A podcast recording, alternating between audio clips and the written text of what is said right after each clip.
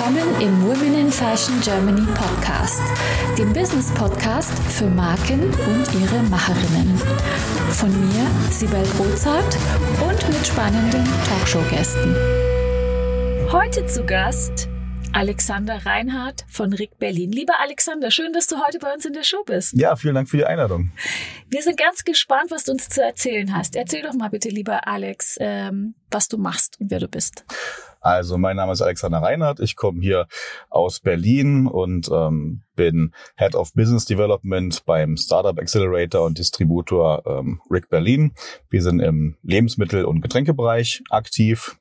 Ähm, nebenbei bin ich noch auf ein paar anderen Hochzeiten, auf denen ich sozusagen äh, tanze. Ich mache noch äh, Raumdüfte. Aber dazu können wir vielleicht später noch ein bisschen was erzählen. Ganz genau, da kommen wir auf jeden Fall auch noch drauf. Ja, was ist denn so ein Startup Accelerator und ein Distributor so genau im Food- und Getränkebereich? Wie können wir uns das vorstellen? Also in zwei verschiedene Bereiche. Einmal der Distributor äh, bedeutet, dass wir praktisch Produkte einkaufen und verkaufen. Das heißt, wir arbeiten mit den großen Handelsketten zusammen mit Edeka, Rewe, Metro, ähm, auch Feinkostläden wie dem KDW, Frische Paradies ähm, und so weiter. Ähm, dort haben wir zurzeit 70 Unternehmen im Portfolio mit ungefähr ähm, 400 Produkten aus allen Bereichen, angefangen bei Spirituosen, über alkoholfreie Getränke, über ähm, Pasta, Schokolade, hochwertiges Trüffelöl zum Beispiel. Mhm. Und ähm, der Accelerator. Da gehen wir gezielt praktisch in Startups aus dem Food- und Beverage-Bereich rein, ähm, stellen unsere Infrastruktur zur Verfügung, unsere Kontakte, unser Netzwerk, ähm, auch ein bisschen Geld, wenn es äh, Bedarf gibt. Und äh, ja, das sind sozusagen die beiden Bereiche. Kannst du zur Distribution noch so ein bisschen sagen, in welcher Umsatzhöhe oder Größe wir uns da bewegen bei dir?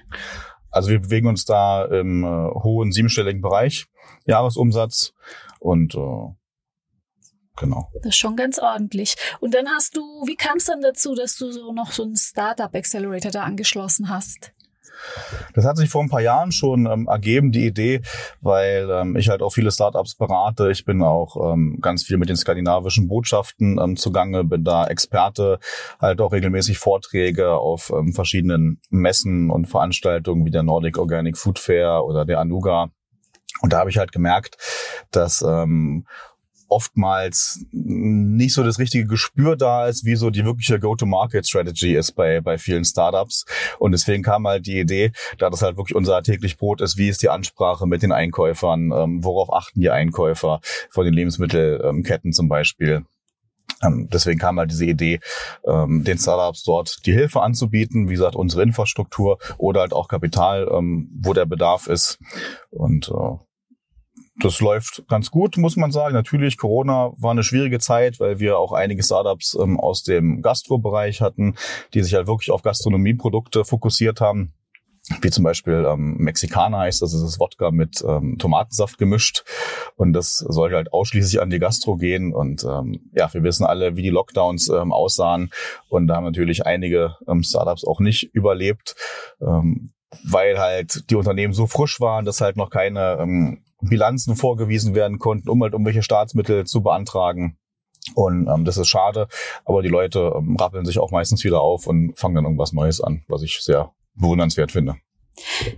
Ähm, was muss denn so ein Start-up mitbringen, dass du sagst, äh, oh, die sind interessant für uns. Und wie, wie geht es eigentlich los? Kommen die auf dich zu? Hast du die Augen offen? Oder du kannst uns ja mal so mitnehmen, so Schritt für Schritt, äh, äh wie, das, wie der Prozess da ist. Genau, sehr gerne. Die Akquise läuft über verschiedene äh, Möglichkeiten. Ich persönlich bin halt ähm, auf ganz vielen Plattformen, wo es halt gerade um Startup-Beratung geht, wie Foundario zum Beispiel ähm, ist eine. Da bin ich ähm, als Experte mit dabei. Teilweise kommen die Startups halt wirklich auch auf uns zu, weil wir auch auf ganz vielen ähm, Messen ähm, präsent waren, muss man ja sagen. Gibt, mhm. gibt ja gerade nicht viele Messen. Kommt ja bald wieder, habe ich gehört. Ja, ich hoffe, ich hoffe. Und ähm, da kamen halt auch da ganz viele auf uns zu und haben gefragt, was wir machen, ob man da irgendwie Unterstützung ähm, bekommen kann. Und ähm, was das da mitbringen muss, es sind zwei verschiedene Sachen eigentlich, auch zwei verschiedene Richtungen, die es geht. Entweder muss es halt wirklich ein massentaugliches Produkt sein, ähm, was wirklich auf Masse gehen kann vom Preis her, von der Marge her. Das ist eher die Ausnahme, muss man wirklich sagen, weil dafür braucht man halt die entsprechende Infrastruktur dahinter mit großen ähm, Produktionsstätten, um halt wirklich die Preise darstellen zu können. Ähm, aber ich sag mal so, wenn ein Startup das mitbringt, was wie gesagt halt die Ausnahme ist, dann ähm, ist das schon mal die halbe Miete, weil die ganzen Großhandelsketten achten halt wirklich auf die Marge und äh, dass sie auch genug dran verdienen können. Alles andere wäre falsch, das jetzt zu sagen, weil es ist halt wirklich so. Und das andere ist natürlich, was sie mitbringen könnten, ist ein innovatives Produkt, wo man aber da wirklich auch schauen muss, in welche Nische passt es. Und ähm, das ist zum Beispiel eine Sache, wo so ähm, die Realität manchmal ein bisschen auseinanderläuft von den Vorstellungen, was die Leute haben. Ähm, ich habe ein super tolles, innovatives Produkt, was halt dann, keine Ahnung, sagen wir mal, im höherpreisigen Segment angesiedelt ist. Und ähm, das Produkt kommt halt nicht so einfach in den klassischen Lebensmitteleinzelhandel rein. Das ist halt dann die, der, der Punkt, es kann dann nicht einfach so auf Masse gehen.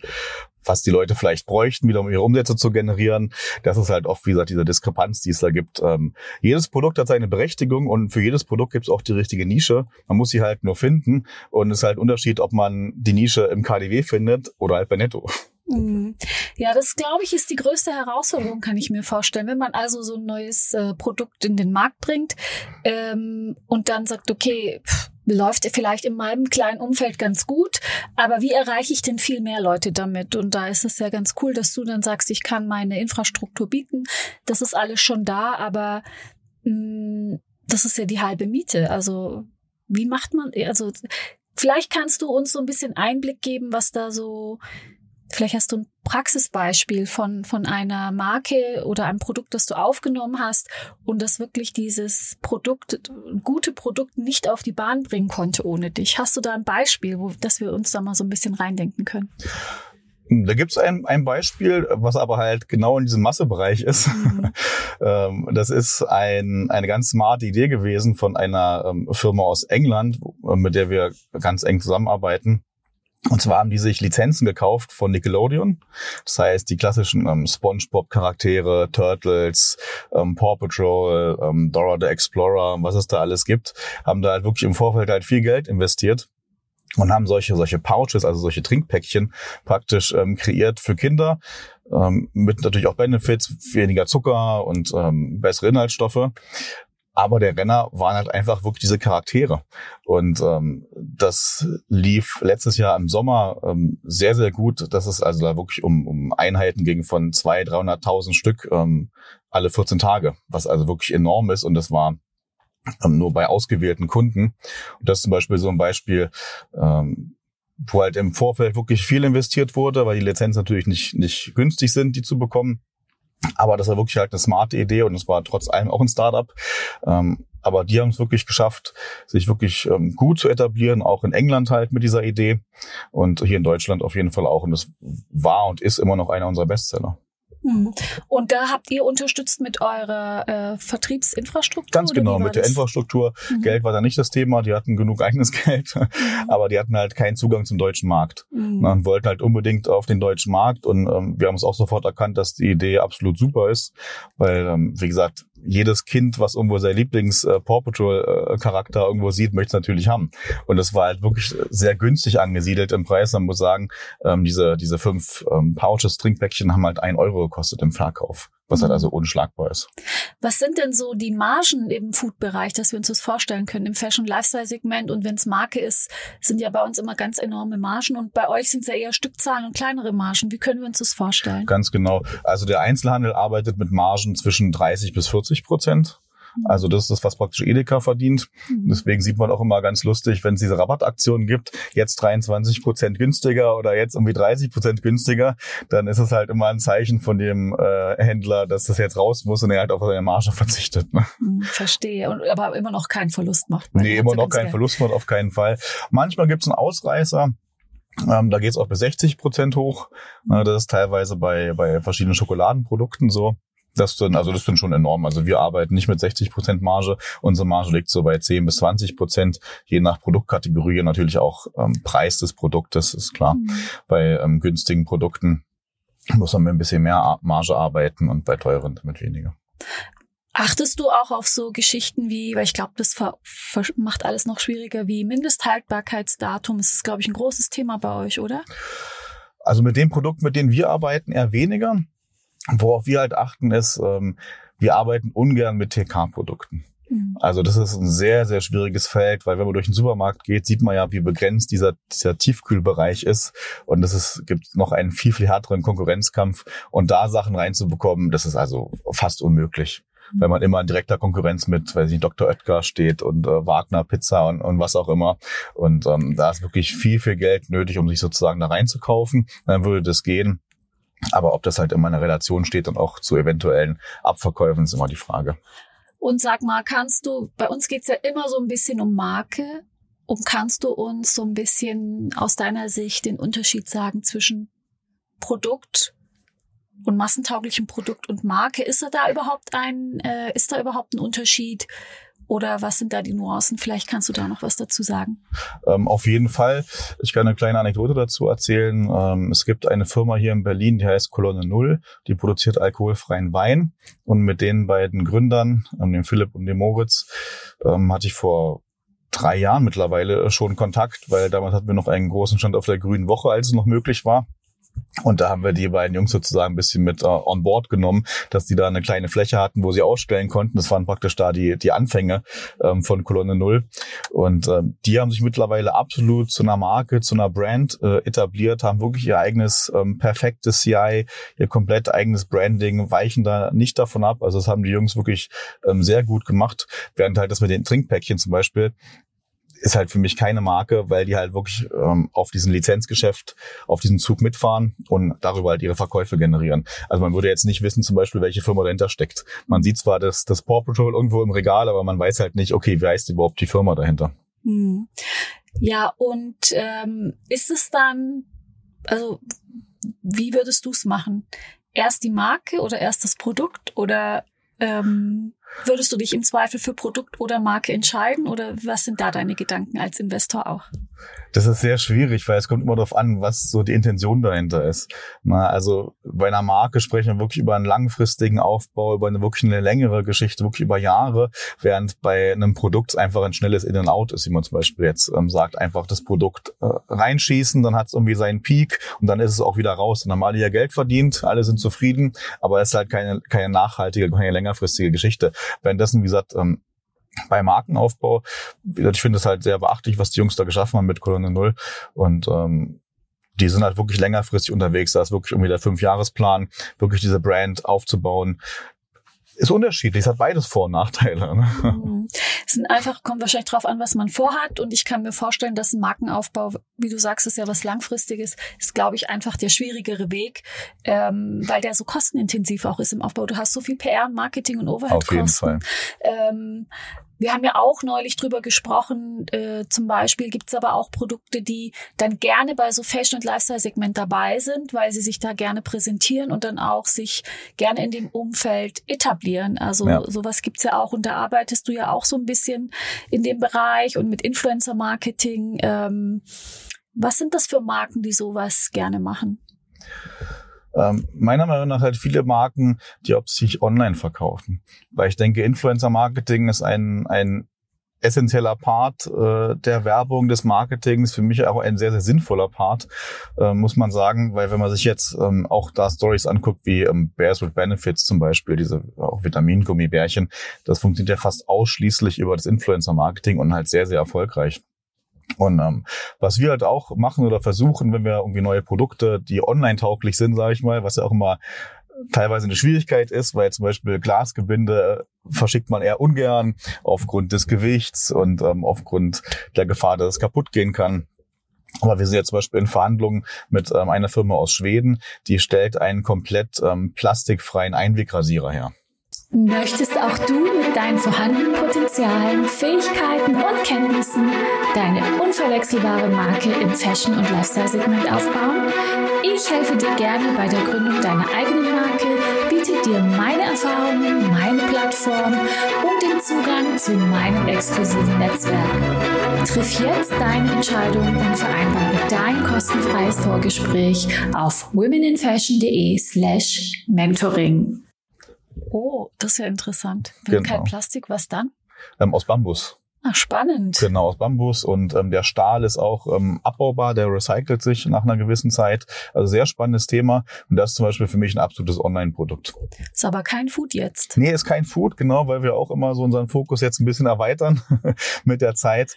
Und ähm, das ist halt ideal, weil das kann man perfekt versenden. Das passt einfach in so einen schönen Maxi-Brief rein, äh, sage ich mhm. mal. Sind die Versandkosten ähm, gering. Und das ist halt zum Beispiel ein ideales Produkt fürs Influencer-Marketing. Da geht es gar nicht um den stationären Handel, dass man irgendwie in Konkurrenz tritt mit, weiß nicht, den 99 Cent oder 69 Cent ähm, Produkten, weil man das ja gar nicht am Regal erklären kann, warum ist das Produkt jetzt besser als äh, das Discount-Produkt zum Beispiel.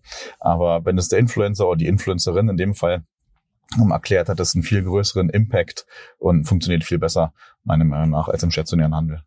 Bei uns im Fashion-Bereich ist ja das Thema Nachhaltigkeit ein ganz großes. Und wir haben auch schon oft ausgearbeitet, dass eigentlich Menschen äh, die zum Thema Nachhaltigkeit äh, kommen, eigentlich über den Food-Bereich kommen und dann im nächsten Schritt psychologisch erst sich um die Kleidung und so weiter kümmern. Ähm, wie wichtig ist das Thema Nachhaltigkeit bei euch und auch in deinem Startup Accelerator? Und was gibt's da für Trends? Vielleicht kannst du uns da auch ein bisschen Einblick geben. Ähm, es wird auf jeden Fall immer wichtiger und ähm, Natürlich ist ein Thema die Ressourcenbeschaffung, was das Thema Nachhaltigkeit anbelangt, aber auch die Verpackung wird ähm, immer mehr zum Thema. Man muss aber auch sagen, es ist gerade am Anfang. Also die großen Ketten, ähm, na klar, gibt's da mittlerweile schon so ähm, eigene Fachabteilungen, die wirklich auf nachhaltige Produkte aus sind und die ähm, speziell suchen. Aber das Große sind halt immer noch irgendwelche Standard-Plastikverpackungen. Ähm, ich meine, man sieht's ja, ähm, wenn man irgendwie durchs, durch die Gemüseabteilung geht, wie viel da noch in irgendwelchen Plastikverpackungen ist, angefangen bei Paprika, Tomaten, ähm, was auch immer, ist ja immer noch der Großteil. Und deswegen ähm, ist zwar eine Sensibilität da, aber noch nicht so, wie es vielleicht da sein müsste. Aber ich denke, das wird sich auch ähm, in der nächsten Zeit entwickeln. Ist ja ähnlich so wie das Thema ähm, vegan, vegetarische Produkte. Das war ja vor ein paar Jahren auch noch so ein absoluter Außenseiter. Und heute wird ja auch äh, konkret wirklich damit geworben, auch von Edeka zum Beispiel, jetzt eine große Kampagne machen mit ähm, Thema veganen Produkten, vegetarischen Produkten. Und ich denke mal, beim Thema Nachhaltigkeit wird es hoffentlich ähnlich verlaufen. Ja, es ist ja nicht nur Nachhaltigkeit, sondern auch Gesundheit, wenn man jetzt so überlegt, wenn man in Plastik eingepackte Lebensmittel äh, verzehrt, dass man da so viel Mikroplastik auch aufnimmt. Und das ist so dramatisch und ganz schwierig zu sagen, okay, was kaufe ich da noch, was esse ich da noch? Also ist nochmal ein ganz anderes großes Fass, aber ein Riesenthema, finde ich. Auf jeden Fall. Die Umstellung wird halt, wird halt der Punkt sein, ne? weil mhm. die Produkte werden dadurch natürlich teurer. Dann müssen sie auch da erstmal ähm, gesourced werden und für den ähm, ähm Category Manager, wie es so schön heißt, also den Einkaufsmanager, ist es natürlich einfacher, das zu bestellen, was irgendwie seit Jahren bestellt, ne? als ähm, über den Tellerrand hinaus zu gucken und zu schauen, okay, welches Produkt ist denn da vielleicht innovativer oder interessanter oder was ist nicht im Plastik verpackt. Und ähm, das ist noch ein langer Weg, meiner Meinung nach, auf jeden Fall. Wenn jetzt jemand von den Zuhörerinnen und Zuhörern im Lifestyle-Segment dabei ist, vielleicht was mit Food macht oder etwas, was zu Food passt ähm, und Interesse hat, an deinem Startup Accelerator oder mit dir in Kontakt zu treten, was muss die Person mitbringen und wie kann sie sich an dich wenden? Ähm, sie kann, mich, kann sich gerne per E-Mail äh, an mich wenden dann bestimmt wo meine Kontaktdaten hinterlegt. das ist kein Problem. Und ähm, mitbringen erstmal ähm, eine Begeisterung für das, was die Person geschaffen hat und kreiert hat. Das ist erstmal das Wichtigste. Wenn der Gründer nicht für sein Produkt brennt, dann ist irgendwas schiefgelaufen, denke ich mal. Und ansonsten sind wir halt ähm, komplett offen. Wir schauen uns alles erstmal an. Also wir haben da irgendwie nicht äh, spezifische Kategorie, mit denen wir arbeiten, sondern jeder kann erstmal kommen, kann sein ähm, Produkt vorstellen. Ähm, wir tauschen uns dann aus und dann hängt halt, wie gesagt, von den Erwartungen ab. Natürlich, das muss halt ähm, übereinstimmen mit dem, was das Produkt halt kann. Wenn es irgendwie ein super tolles, luxuriöses High-End-Produkt ist und ähm, auch die Erwartungen so sind, dass natürlich dann erstmal nicht die Riesenumsätze damit generiert werden, weil natürlich die Kundschaft entsprechend kleiner ist, dann ist es immer fein, dann kann man natürlich schauen, ob man das irgendwo, wie gesagt, in, in der KDW Group, also Alsterhaus über Pollinger KDW platziert, im Frische Paradies oder bei Feinkost Käfer in München zum Beispiel. Aber da darf man halt dann keine großen Millionenumsätze am Anfang erwarten. Hm. Ist es schon so, also ich habe jetzt gerade am Anfang überlegt, dass eigentlich das Startup am meisten von deiner Vertriebsstruktur ähm, profitieren kann und dass es ja vielleicht am schlausten wäre, wenn sich Leute bei dir melden, die deine Vertriebsstruktur auch brauchen. Genau, und zum dann, Beispiel. Und dann, äh, genau, wäre das ja ein perfekter Fit. Aber jetzt sagst du ja gerade, du hast ja auch kleinere ähm, kleineren Anführungsstrichen Vertriebspartner wie, wie KDW. So klein sind die ja jetzt auch nicht. Nee, da geht's mehr ums Prestige auf jeden Fall. Ja, genau. Aber da bist du auch überall so im Food-Bereich Food dann quasi. Auf jeden so Fall, dabei. genau, im Food- und Getränkebereich. Ähm, und wir arbeiten halt wirklich mit vielen, auch mit regionalen Ketten, wie zum Beispiel Globus oder Teegut ähm, zusammen und ähm, können da eigentlich äh, immer was Gutes anbieten. Ähm, wie gesagt, es ist auch nicht nur die Vertriebsstruktur, sondern halt auch einfach nochmal neutrales Feedback einfach auf ein Produkt, auf das Pricing, passt das, passt die Marge für den Handel überhaupt. Ich meine, wenn man rausgeht und der Handel hat irgendwie eine 5% Marge, dann kann man von vornherein sagen, dann macht das keinen Sinn. Na, da muss nochmal nachjustiert werden, da muss an den Produktionskosten ähm, was geschraubt werden. Oder ähm, das ganze Projekt muss überdacht werden. Ne? Aber das ist halt auch so das Feedback, ähm, was wir halt auf jeden Fall auch geben. Es geht also nicht nur ausschließlich um die Vertrieb, Vertriebsstruktur, sondern auch einfach darum, wirklich nochmal von oben sozusagen, von der Bird View einfach auf dieses Produkt, auf diese Konstellation ähm, zu schauen. Ähm, was auch ganz wichtig ist, zum Beispiel für die Ketten ist die Lieferzeit und Lieferfähigkeit. Wenn man irgendwo gelistet ist ähm, bei einem Edeka und die bestellen halt dann einzeln die Märkte, dann muss es einfach innerhalb von fünf bis sieben Tagen maximal da sein ab dem Punkt der Bestellung. Das stelle ich mir auch so als große Herausforderung vor als kleines Unternehmen. Man muss ja die ganze, ähm, man muss ja die ganze Struktur bereithalten, um auch liefern zu können und ähm, Hast du da ähm, auch noch mal so einen Einblick, äh, was da gut lief oder vielleicht mal ein Projekt, das da nicht so gut lief? Mein Tipp ist immer regional anfangen. Mhm. Na, weil auch Edeka und Rewe, die sind ja unterteilt in ihre Regionalgesellschaften, Nordbayern, Sachsen, Thüringen, Hessenringen, Minden, ähm, wie auch immer.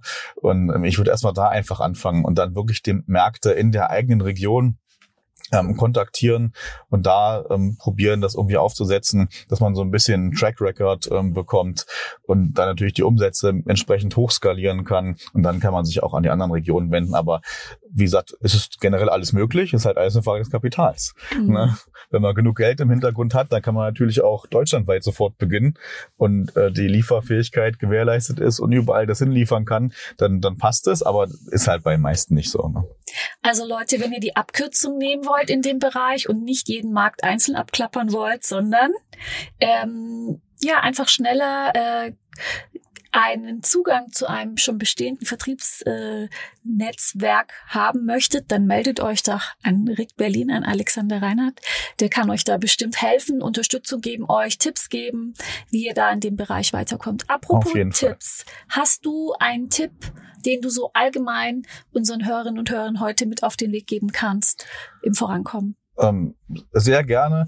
Mein Tipp ist eigentlich, ähm, erstmal anfangen und machen. Ich bin großer Verfechter des äh, Lean Startup Prinzips von ähm, Eric Rice und ähm, das heißt praktisch ein sogenanntes MVP, ein Minimum Viable Product zu basteln, also ein minimal überlebensfähiges Produkt, um überhaupt erstmal das Feedback zu testen. Das muss nicht bis ins kleinste Detail ausgefeilt sein, das muss nicht perfekt sein. Das kann meinetwegen irgendwie ähm, der Online-Store sein, den man erstmal selbst aufsetzt und mir ganz schnell und dann mit ein bisschen Influencern, mit Mikro-Influencern zum Beispiel arbeitet. Die wollen kein Geld dafür haben, die wollen einfach nur die Produkte ähm, dafür haben und machen auch dann entsprechende Promotion. Das funktioniert auch schon, um einfach wirklich das Feedback wirklich von den Kunden und vom Markt zu bekommen. Ist das Produkt gerade gefragt? Ist Bedarf da für das Produkt? Weil viele setzen sich irgendwo in ein stilles Kämmerlein tüfteln da Monate, wenn nicht sogar Jahre rum, um irgendeine Geschichte dann am Ende festzustellen, dass es gar nicht gebraucht wird oder akzeptiert wird vom Markt.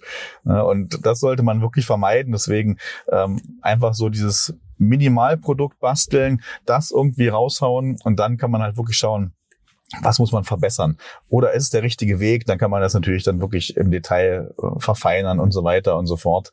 Aber das ist halt so mein Tipp und das gilt eigentlich für, für jeden Startup-Bereich. Das kann Tech sein, das kann äh, SaaS sein, also egal was, nicht nur im Food-Bereich. Das ist wirklich das auch, ähm, was wir auch so machen, wenn wir neue Produkte ähm, ähm sozusagen aufnehmen und listen.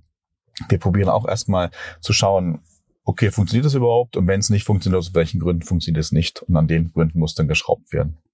Super, vielen Dank, lieber Alexander, dass du dir die Zeit genommen hast und dass du uns solche Insights gegeben hast. Sehr gerne. Und ich bin gespannt, äh, wer sich bei dir von uns noch melden wird. Vielen ich auch. Dank. Sehr gerne. Super, Dankeschön.